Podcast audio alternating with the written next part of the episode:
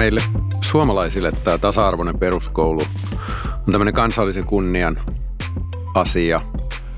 Ja, ja tietysti oli hieno taas havaita, että kun miettii niin kuin koulujen välisiä eroja esimerkiksi, niin me ollaan ihan huippua maailmassa.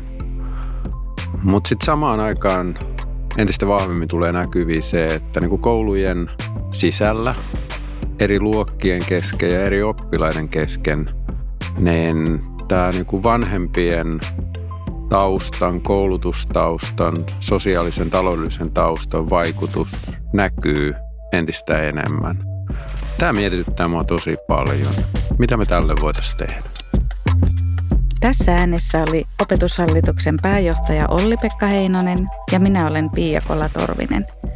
Studiossa kanssamme on myös professori emeritus Jouni Välijärvi, joka on pitkän linjan PISA-tutkija. Kuuntelet opetushallituksen Intohimona oppiminen podcasti. Jos oppiminen on intohimosi, niin tämä podcast on sinulle. Tänään keskustelemme siitä, mikä haastaa peruskoulun tasa-arvoa.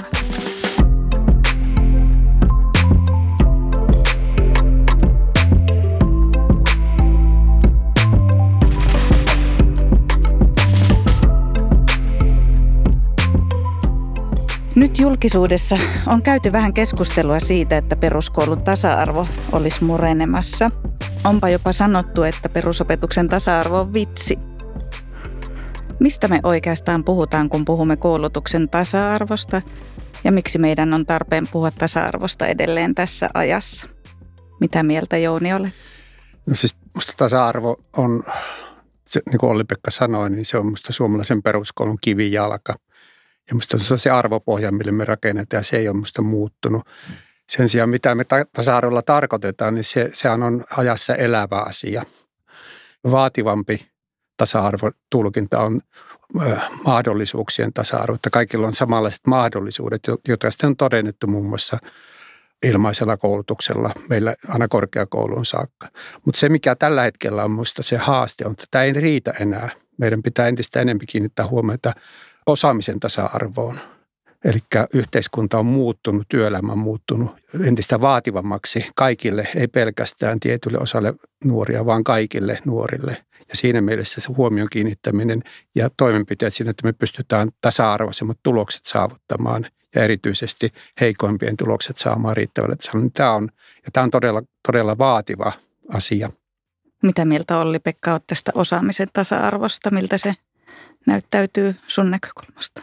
No se näyttäytyy, mä niin mietin sitä, sitä taustaa vasta, että, että meillähän vähän niin kuin näistä, näistä niin kuin hyvistä vertailutuloksista, niin, niin joskus aina me saadaan niin kuin sitä viestiä, että, että tehän olette niin yhtenäiskulttuuri, että tehän olette tavallaan niin kuin yhtenäinen pieni kielialue ja kuitenkin aika yhtenäinen kulttuuri ehkä tavallaan niin kuin näin on ollutkin, mutta se, mikä voi just mietityttää, on se kysymys, että onko tässä suhteessa tapahtunut paljon muutoksia, jotka nimenomaan on niitä, jotka sitten tuo meidät tuolle kentälle, että silloin meidän täytyy mennä sinne tavallaan niin kuin vaativimpiin tasa-arvon niin kuin tulkintoihin ja niiden saavuttamiseen, siihen osaamisen tasa-arvoon, että miten ne lapset, jotka aloittaa koulun tänä päivänä, ne tarpeet, joita heillä on,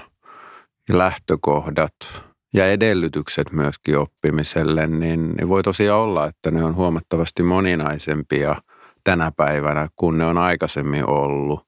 Ja silloin on kysymys sit siitä, että miten se koulu kykenee niin kuin yksilöllisesti ottamaan huomioon ne erilaiset lähtökohdat.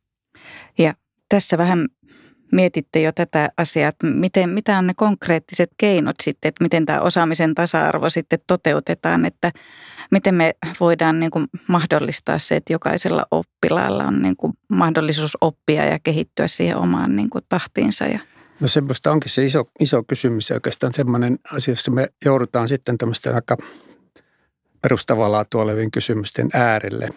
Tähän asti ja peruskoulu paljon rakentunut sille, että jos me tarjotaan sama kaikille, niin se on tasa-arvoa. Kun mä katson sitä oppimistulosten näkökulmasta ja esimerkiksi vertaan heikoimman 10 prosenttia paras 10 prosenttia, niin puhutaan kolmen, neljän, jopa viiden vuoden osaamiserosta, jos se kouluvuosissa mitataan.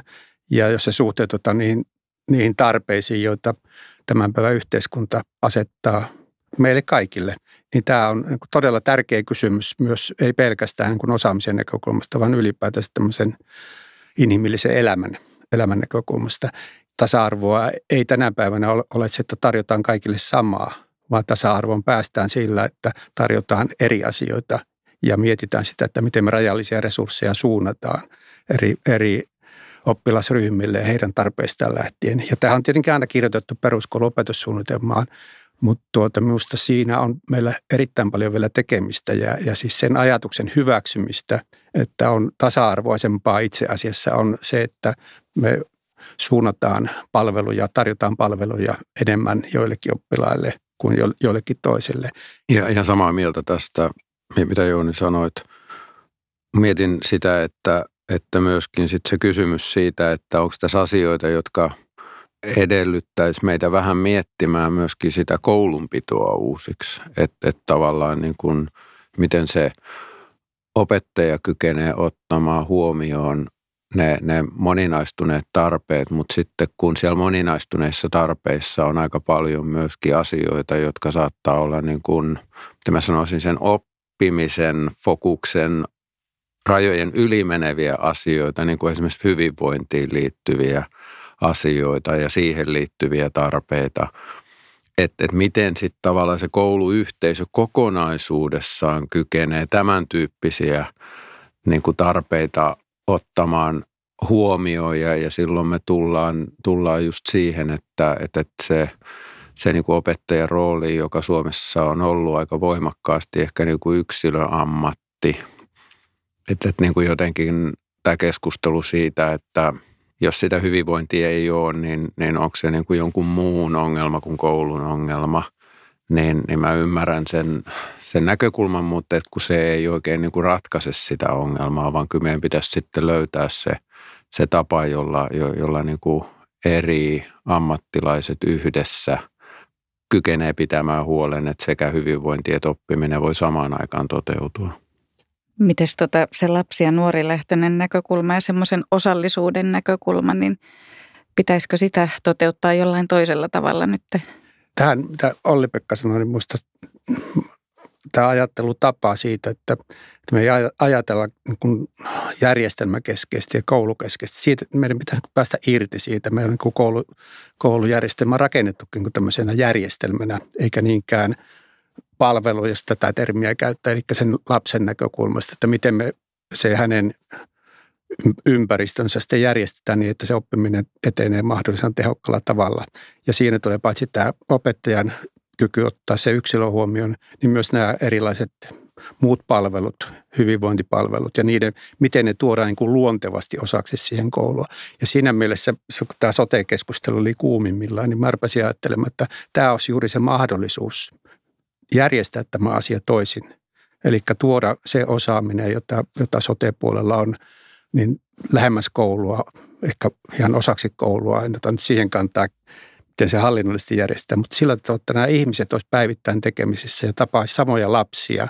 Ja, ja siinä mielessä esimerkiksi koulujen koon kasvaminen on minusta, se on mahdollisuus se on yhtäältä luo ongelmia, mutta se on myös mahdollisuus tämän tyyppisiin järjestelyihin. Koska me tiedetään tutkimuksista hyvin selvästi se, että, että hyvinvointi ja tiedollinen oppiminen kytkeytyy vahvasti toisiinsa. Ja se on tämmöinen kumulatiivinen asia. Jos se lähtee huon, huonolle uralle, niin todennäköisyys, että se on vielä huonompi sitten muutaman vuoden päästä, niin on, on hyvinkin suuri.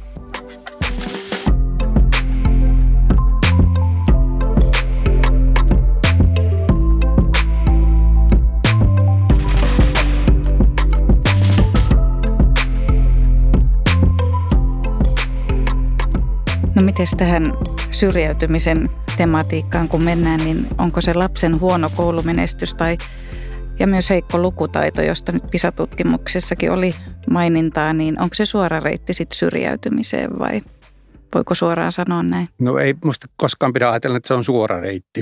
Et toki jotkut lapset, nuoret hakee ne vahvuutensa sitten muualta ja, ja ponnistaa siihen, mutta mutta tuota, jos me halutaan niin kun käyttää meidän yhteisiä resursseja sillä tavalla tehokkaasti, se auttaa mahdollisimman monia ja mahdollisimman tehokkaasti, niin silloin pitää ajatella, että missä ne vaikutukset on, on parhaimmillaan. Ja silloin esimerkiksi lukutaito ja nämä perustaidot on äärimmäisen tärkeitä. Onko Olli Pekalla tähän näkemyksiä?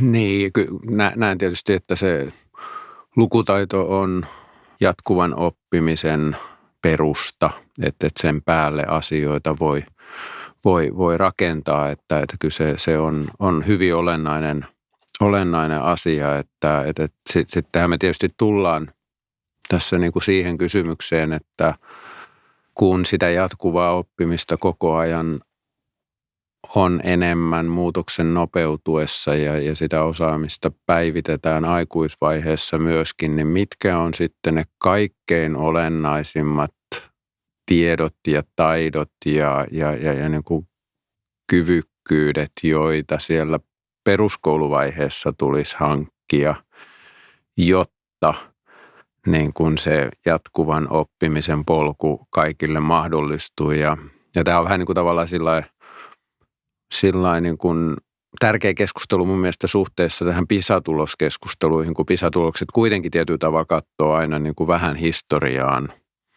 Ja, ja, ja meidän täytyisi kuitenkin samaan aikaan uskaltaa katsoa aika vahvasti myöskin niin kuin tulevaisuuteen, että se on niiden lasten ja nuorten tulevaisuus ja meidän täytyy miettiä sitä, miten niin kuin heille mahdollisimman hyvä tulevaisuus rakennetaan ja sitten me tullaan tähän Pia sun kysymykseen esimerkiksi tästä osallisuudesta. Joo, musta se, tai miten me oikeastaan nähdään, kun tämä suhde tiedollisten taitojen ja näiden valmiuksien, tämä on musta se todella, todella vaativa asia ja haastava asia myös opettajalle, koska äh, se, miten, minkälaista ne näyttäytyy oppilaalle, niin se hyvin paljon riippuu siitä, miten se opetus järjestetään, miten opettaja tavallaan saattaa lapset esimerkiksi matematiikan perustaita ja oppimaan ja mit, miten hän nimenomaan sitten luo valmiuksia tämmöiselle motivaation kehittymiselle ja innostukselle ja intohimolle oppimiseen, mitä itse asiassa tämmöinen elinikäinen oppi, oppiminen edellyttää, koska siinähän lähtökohtana on, että sä itse määrität omia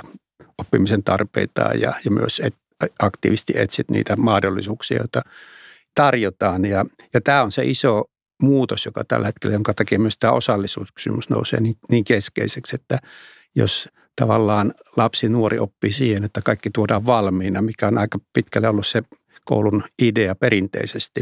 Ja se koulu säätelee, mikä on oikein ja mikä on väärin, mikä on hyvää tietoa ja mikä, mikä ei, niin tämä ei riitä enää tänä päivänä, vaan, vaan tavallaan se valinta tiedon laadun, laadun suhteen ja, ja käyttökelpoisuuden suhteen siirtyy meille jokaiselle – tämä kysymys siitä, että näiden niin kuin tiedollisten elementtien ja sitten tavallaan tämmöisten niin kuin laaja-alaisten taitojen, tulevaisuustaitojen, joskus sanotaan, niin kuin, miten tämä painotus ja se linkitys siinä välillä rakennetaan. Me ollaan nyt Su- Suomi ollut mukana tämmöisessä seitsemän niin kuin PISA-huippumaan yhteisessä työssä ja, ja, ja siellä yritetty ymmärtää tätä maailman muutosta ja mitä pitäisi tehdä, jotta nämä maat voisi olla oppimisen kentällä kärkimaita tulevaisuudessakin.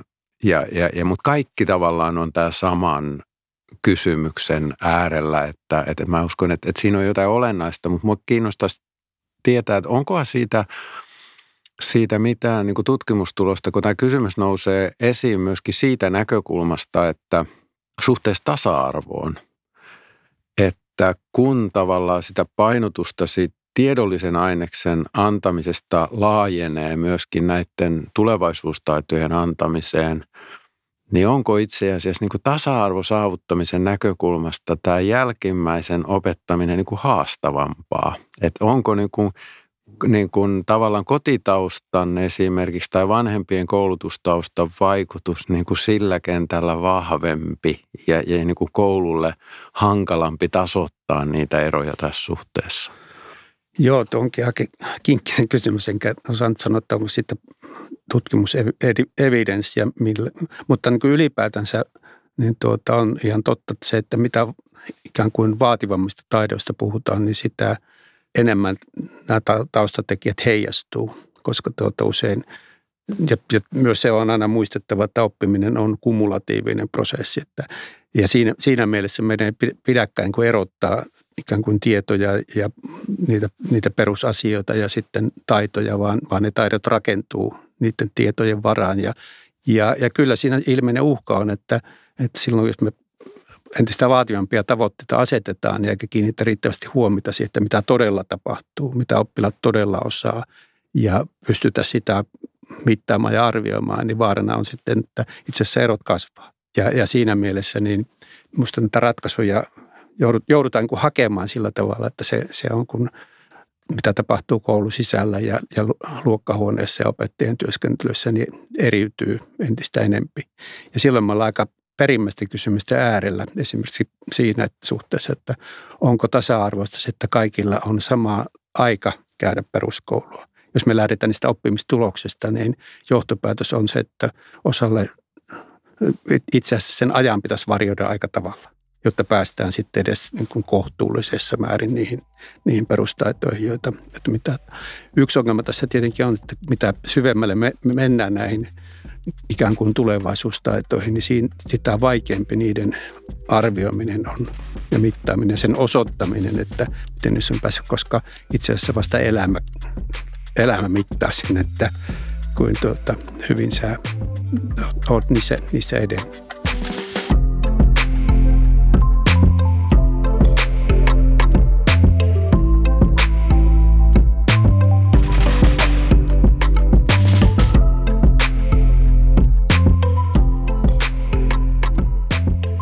vähän jo sivuttiinkin noita opettajia, niin Suomi voi olla kuitenkin ylpeä siitä, että meillä on koulutetut ja osaavat opettajat, jotka arvostaa kuitenkin omaa työtänsä. Niin, niin minkälaisia terveisiä lähettäisitte opettajille nyt tästä niin kuin keskustelusta ja näistä erilaisista näkemyksistä, mitä nyt olet tuonut esiin?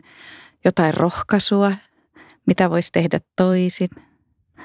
No siis musta ainakin se, että meidän pitäisi koko koulukulttuuria sillä tavalla pystyy väitellen muuttamaan, että me luotetaan enempi oppilaisiin ja siihen, että he, on niin järjellisiä olentoja. Siis me, me jokainen silloin, kun me tullaan esimerkiksi työpaikkaan tai johonkin uuteen tilanteeseen, niin aika nopeasti määritellään sitä, mitä täällä odotetaan minulta. Ja minusta tämän päivän koulussa merkittävä osa oppilaista, kun tulkitsee sen ja määrittää ne odotukset vähäisemmäksi, vaatimattomammaksi kuin mitä, mitä itse asiassa heillä olisi, heillä olisi edellytyksiä. Eli tässä mielessä mä rohkaisisin opettajia entistä enemmän kuuntelemaan, mitä oppilaat ja tarjoamaan heille mahdollisuuksia, kun ideoida ja, ja esimerkiksi hyödyntää tuota, digitaitoja, jotka ei ollenkaan niin kuin samoja kaikilla ja, ja ei siinä mielessä voi ottaa niin kuin itsestään selvänä, että ne on jo olemassa. Mutta josta, voi, josta opettaja esimerkiksi voi paljon saada ideoita omaan, omaan opetukseensa. Ja siinä suhteessa, mihin Olli-Pekka aikaisemmin viittasi, että olosuhteet – on monella ulottuvuudella paljon heterogeenisimmat tänä päivänä sekä taloudellisesti että sosiaalisesti, mutta myös alueellisesti erot kasvaa.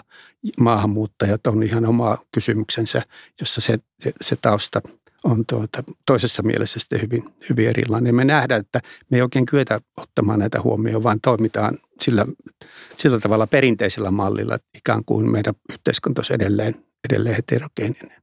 Tänä päivänä voisi kysyä, että pitäisikö peruskouluja opettajilla ja kouluilla olla paljon enemmän mahdollisuuksia esimerkiksi ottaa huomioon se elämän tilanne, joka on lapsilla, nuorilla, vaikkapa Savukoskella, pojilla erityisesti, jossa se ympäristön ja elinkeinorakenteen muutos on erityisen raju ollut. Ja sitten verrata siihen, mikä se on Helsingissä ja, ja, ja miten nuoret näkee maailman siellä. Ja miten me voitaisiin niin tässä suhteessa opettajia tukea entistä enemmän ja rohkaista heitä rakentamaan se opetus sillä tavalla, että se, se huomioi sen, että lapset tulee entistä erilaisemmasta ympäristöstä. Joo, kyllä. Niin kuin itse just mietin myöskin sit sitä, että, että sitä opettajan työtä, että, että mikä toisaalta mikä iso voimavara niin kuin siinä kouluyhteisössä yhteisönä on olemassa. Että tavallaan niin kuin sen yhteisön kykyä myöskin niin kuin ratkaista haasteita ja, ja, ja, tota, ja, ja ongelmia. Ja siinä me tullaan just siihen, siihen sit kysymykseen myöskin, että miten se yhteisö niin mieltää itsensä, miten sitä johtajuutta ja yhteistä vastuuta siinä kokonaisuudessa mahdollisimman hyvin on. Että, että kyllähän myöskin meillä se yksi vahvuus on, jonka, jonka opettajat itse sanovat esimerkiksi noissa tallistutkimuksissa on se, että se ympäröivä yhteisö arvostaa heidän työtään. Ja, ja, ja tavallaan se, se on, se on niin kuin hurja voimavara. Että, että tänään tietysti tämmöinen äärikeskustelu on saavuttanut myöskin tämän koulumaailman ja, ja siellä niin kuin monennäköisiä mielipiteitä kuulee, mutta kuitenkin mä sanoisin, että se, se niin kuin iso, iso koulun lähiyhteisö niin, niin tukee ja arvostaa sitä työtä, mitä opettajat tekee. Ja silloin se kysymys siitä just, että miten eri toimijat kykenee sitten antamaan sitä tukea sille yhteisölle, ei niin, että me yritetään niin kuin sanoa ulkoa käsin, että, että nyt on ongelmia ja me tiedetään, miten ne pitää ratkaista, vaan, vaan se, että, että niin kun uskotaan siihen ja luotetaan siihen, että sillä kouluyhteisöllä on kykyä ratkaista niitä kysymyksiä ja sitten on kysymys siitä, että mitä tukea se koulu siihen tarvii. Joo, tämä on minusta se kaikista suurin ero melkein kaikkien muihin maihin maailmassa, että, että opettajat ymmärtää ja näkee sen työnsä merkityksiä. Ennen kaikkea sen, että ympäristö arvostaa. Jos verrataan vaikka Ruotsin tilanteeseen tässä suhteessa, opettajat tekee työtään hyvin toisenlaisessa ja ajattelee itsestään ja omasta työstään hyvin eri tavalla, joka sitten näkyy muun muassa nuorten halukkuutena opettajan koulutukseen, vaikka siinäkin on nyt pilviä meillä, meilläkin nähtävissä, mutta meillä tällä hetkellä tilanne on vielä hyvin monella tapaa paljon parempi.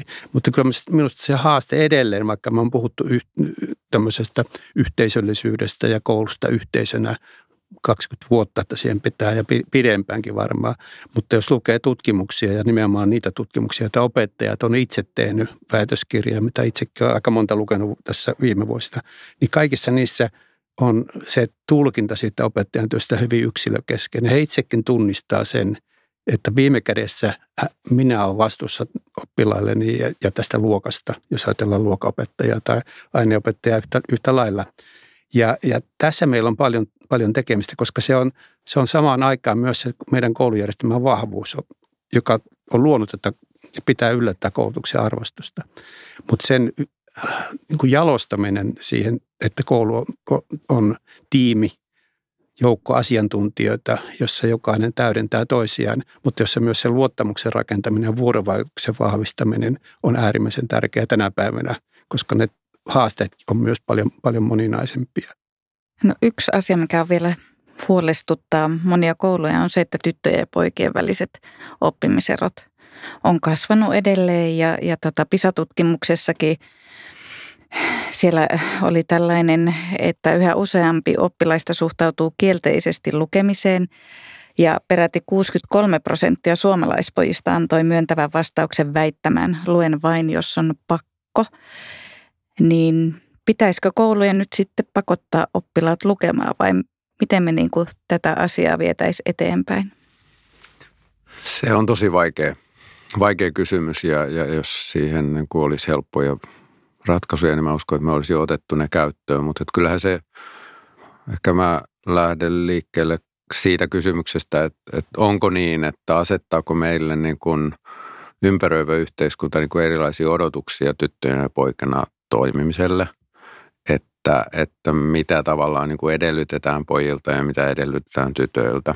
Onko tässä suhteessa eroja olemassa ja sitten se kysymys, että muodostuuko sitä kautta niin kuin tyttö- ja poikakulttuureja siinä mielessä, että, että niin kuin on, on jotenkin niin kuin mallinmukaista tai, tai haluttua, jotta voi olla arvostettu tyttö tai arvostettu poika, niin pitää tietyistä asioista tai, tai ei pitää tietyistä asioista. Et, et onko niin kuin kärjistään niin, että täytyy olla tosi hyvä itsetunto – voidakseen olla poikana aktiivisesti ulospäin sen kertoen niin kuin intohimoinen lukija mm.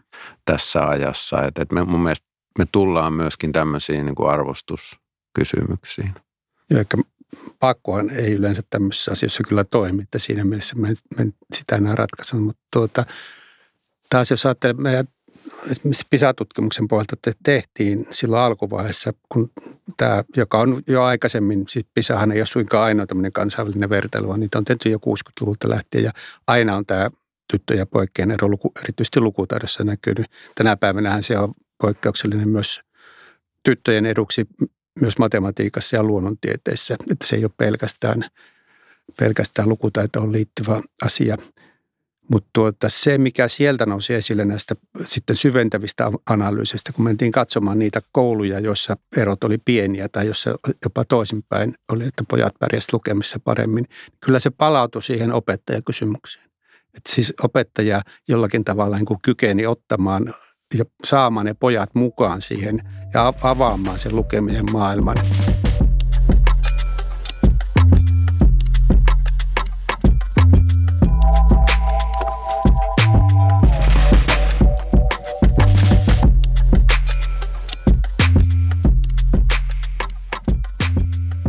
Me ollaan tässä keskusteltu nyt siitä, mikä haastaa koulun tasa-arvoa, mutta ihan viimeiseksi haluaisin teiltä kysyä ihan lyhyesti, että mikä on teidän paras muisto teidän omilta kouluajoilta? Haastava kysymys, että tota, opeteltiin ensimmäisellä ja toisella luokalla ähm, joulujuhliin äh, lausuntana Saarijärven Paavo – ja, ja, ja tota, se oli aika haastava niin kuin meille sen ikäisinä, niin, niin tota, se, se lausuntosuoritus tehdä. Ja mä edelleen niin kuin muistan sen tunteen, kun kaiken se harjoittelu ja se ponnistelun jälkeen, niin, niin se meidän koko porukka niin kuin selvisi siellä joulujuhlissa siitä niin kuin tosi hyvin. Ja, ja, ja tämä on niin kuin tavallaan just tämä kysymys, että, että se, se ponnistelu ja se vaatimustaso voi yhdistyä myöskin tyytyväisyyteen elämään, että ne ei ole niin kuin tavallaan eri asioita, vaan niin kuin samaan aikaan voidaan ne saavuttaa. Mitäs Jouni? Vähän samantyyppinen, siis onnistumisen kokemus, joka kertoo siitä, kuin tärkeä se arviointi on siinä. Liittyy tämmöiseen Englannin kokeeseen, jossa meillä oli opettaja, jossa kukaan ei pitänyt, joka oli meidän mielestä niin kuin ihan, ihan tuota vastenmielinen kaikissa. Ja hän kun sitä kokeita palautti, niin tämmöisellä hyvin meidän mielestä tuota, innoittavalla äänellä kertoi, kuin huonoja me oltu. Ja sitten erityisesti tässä kohti, niin kukaan ei osannut tätä, paitsi Jooni. ja mulla oli semmoinen ko- kokemus siis siitä, kun mä siinä kokeessa kirjoitin, niin se tuli niin kuin jotenkin alitajuisesti, että mä en tiennyt, mitä mä kirjoitan, mutta mulla oli semmoinen tunne, että se meni nyt hyvin. Ja sitten kun se palaute tuli siitä tuota, tässä, niin se on niin kuin jäänyt ikuisesti – ja vähän vastaava muitakin, että se, joka minusta kertoo, että se, se vuorovaikutus ja se palaute, miten tulee, niin se on, se on äärimmäisen tärkeää. Ja tässä suhteessa, siis tämä on yksi tekijä, että miksi sitten se, ne taustan tekijät rupeaa vaikuttamaan, koska valitettavasti on niin, että sitten usein se palaute on valikoivaa myös sen suhteen, että osa saa aika jatkuvasti tai paljon enempi tietyn tyyppistä palautetta, jos pärjää hyvin ja, ja toinen sitten taas se palaute saattaa olla aika systemaattisesti negatiivisesti, jos on, on ongelmia oppimissa. Ja tässä niin se opettajan tietoisuus siitä, kuin tärkeä hänen, hänen viestinsä on, niin se on mulle jäänyt tästä kokemuksesta niin kuin äärimmäisen vahvana mieleen. Hyvä. Kiitos teille molemmille mielenkiintoisesta ja myös tasa-arvoisesta keskustelusta. Kiitos. Kiitoksia. Kuuntelit Intohimana oppiminen podcastia – Seuraavassa jaksossa keskustelemme johtamisesta. Toimintaympäristö muuttuu, mutta muuttuuko koulun johtaminen? Löydät kaikki jaksot osoitteesta oph.fi kautta podcast sekä Apple Podcasteista ja Spotifysta.